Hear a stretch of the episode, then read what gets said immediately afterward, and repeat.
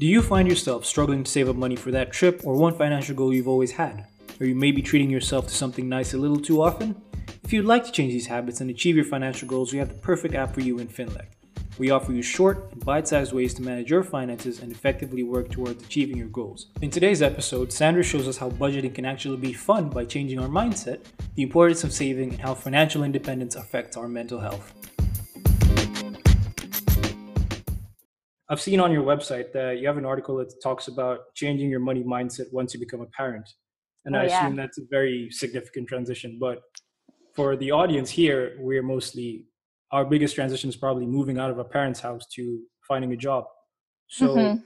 what money mindset changes do you think we can apply to our lives?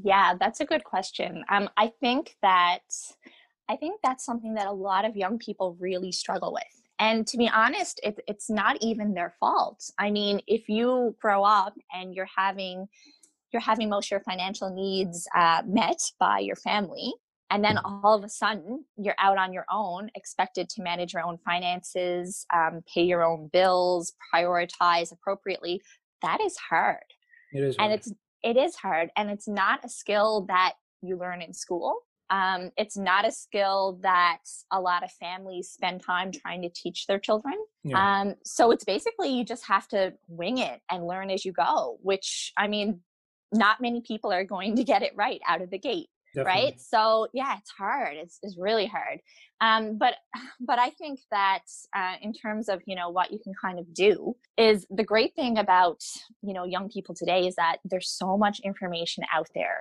you know if you want to access it so, you know, there's so many great personal finance books and personal finance blogs and podcasts like this, you know, that yes. you can listen to on the go. You don't even need to invest a lot of time. Um, that can help you like learn some kick, some tricks uh, and some strategy. Um, but I, I think that, you know, it all comes back to you know being prepared and being able to like identify what your priorities are and sort of make a plan for your money and then yes. make sure that you don't spend every single cent you earn. Um yeah so like you know getting out on your own it would be like okay what are my expenses and what it, what do I expect to bring in in terms of income and you know make a plan make a budget. And, and I think that a super important part of budgeting is to allocate some of your budget towards building an emergency fund. And yeah like I know that's that's not fun. That's not fun to talk about. That's not fun to think about.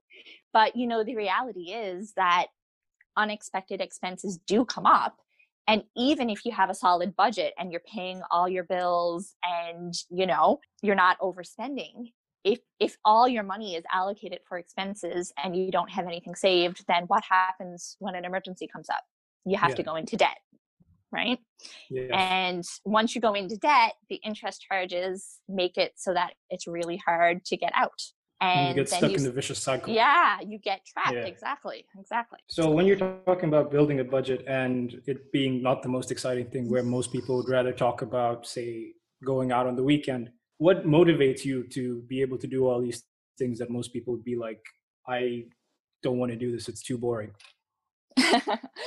yeah it, it, can be boring. Um, there's a couple of things. Well one thing for me personally is i've kind of changed my mindset about it. And I now get instant gratification from delayed gratification. I get really excited now by like looking at my finances and seeing like hey that savings account is growing every week yeah. and you know like this week i'm not going to buy that thing that i wanted that i didn't need instead i'm going to put that money in that savings account and you know i make it a habit to check in on my bank accounts you know probably once a week just so i can see where they are and honestly i know this sounds so nerdy but like it makes me really excited to see my net worth growing like it oh, really does. and, and I don't know if other people would feel that way if that's advice that like really applies to other people, but it really does excite me. Like um because like honestly,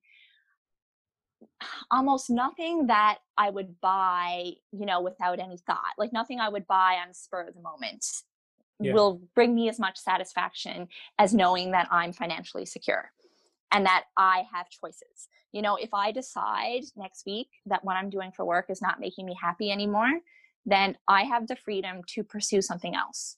And even if that means making a bit less money, because I'm in a financial situation where, you know, I have savings and I don't have debt. So my income is not tied up in bills all the time. Mm. So I, I have that choice, right? And that feeling for me is so freeing and it's it's better than anything, you know, any like superficial, useless thing I could buy in spur of the moment. Definitely. Yeah. So, and the other thing, sorry. No, go ahead. Other, the other thing I was gonna say that can make budgeting kind of like less boring and less tedious is that you know these days there are so many fantastic tools that you can use to almost automate the process. So yeah. you know there's so many great budgeting apps.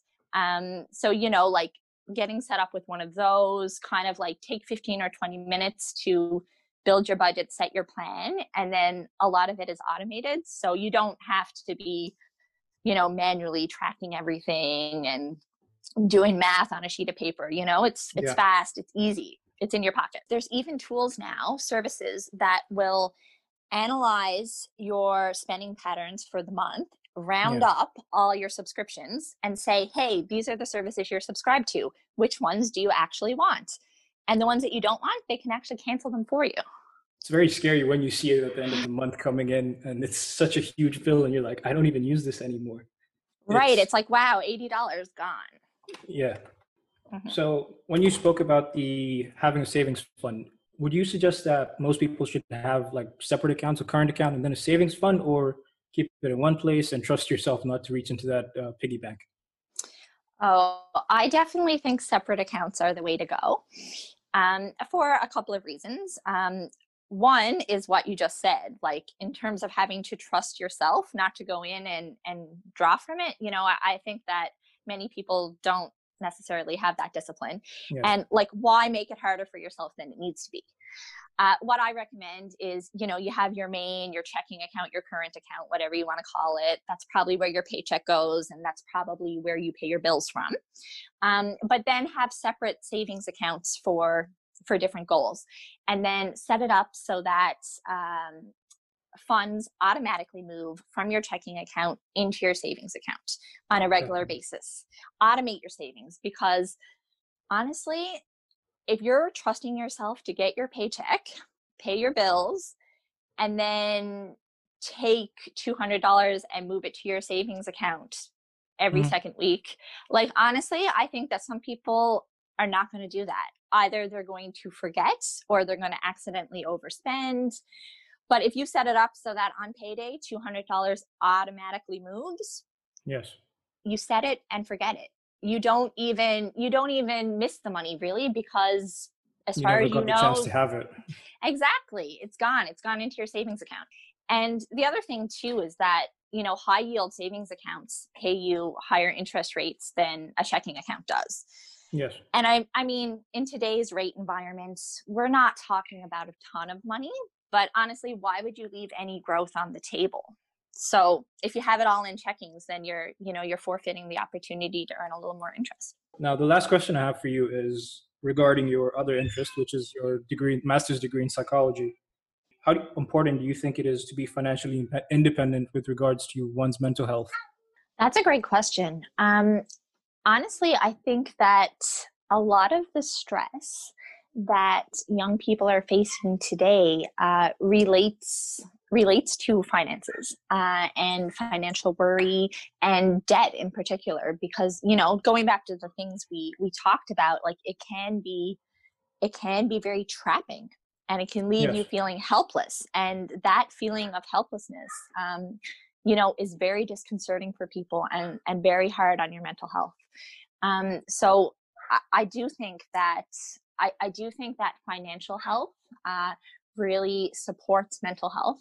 And I think that, you know, well, really, kind of in terms of all avenues of your life. I mean, like being financially healthy, being physically healthy, eating well, like all of those things tie into your physical and your mental health. And uh, and I really do believe that learning to develop and establish uh, healthy financial habits are very important uh, for you know people's well-being as they you know they move into the workforce and move into adulthood Definitely. absolutely yeah because all these i've seen the effects of perhaps not being able to be able to pay off your bills, how much stress that causes in your life, and you have to borrow money and you end up in the debt cycle. It's not a fun experience, and it does put a lot of unwanted pressure on yourself. So, being able to use all the tools you've spoken about is really helpful for everyone, really. Yeah, definitely. It does put a lot of pressure on, on especially young people, and it keeps them in situations that maybe are not good for them and are not making them happy. But because of those debt commitments, uh, you know, they get trapped. And and I think that you know, young people today, especially with the cost of education, like it's really challenging. Yeah, student loans um, are not the best thing. No, they're they're really not. And like I absolutely understand that some people have no choice but to take yeah. student loans and that you know that is to better their future. Um, but it just makes it all the more important to uh, to develop sound financial habits so that you know at least in the other uh, areas of your life you're able to avoid debt and you know stay in um, you know stay in a stable place. So Thank you so much for providing these insights with regards to one's mental health and all the tools that are available to us and what we can do in general to make our lives more much better than they actually are right now with regards to financial budgeting and financial personal finance management. So is there anything else you'd like to say to conclude this podcast? Uh, well, just thanks so much for inviting me. Um, it's been a lot of fun to uh, to chat about these issues, and as you can probably tell, like I get really excited about it. And uh, you know, I do think that financial education uh, is is not as not uh, as available to young people as it needs to be. So I, am really excited to get involved in initiatives that promote financial literacy among Gen Z. And, uh, you know, I just, I really I really hope that, you know, this episode will be helpful for some people. This episode will definitely be very helpful because I personally have taken, I've learned a lot from it. And I really want to thank you so much for once again mm-hmm. taking your time out of the day. Mm-hmm. Uh, thank you so much, listeners. And that is the end of this episode. Thank you. Mm-hmm. Thanks.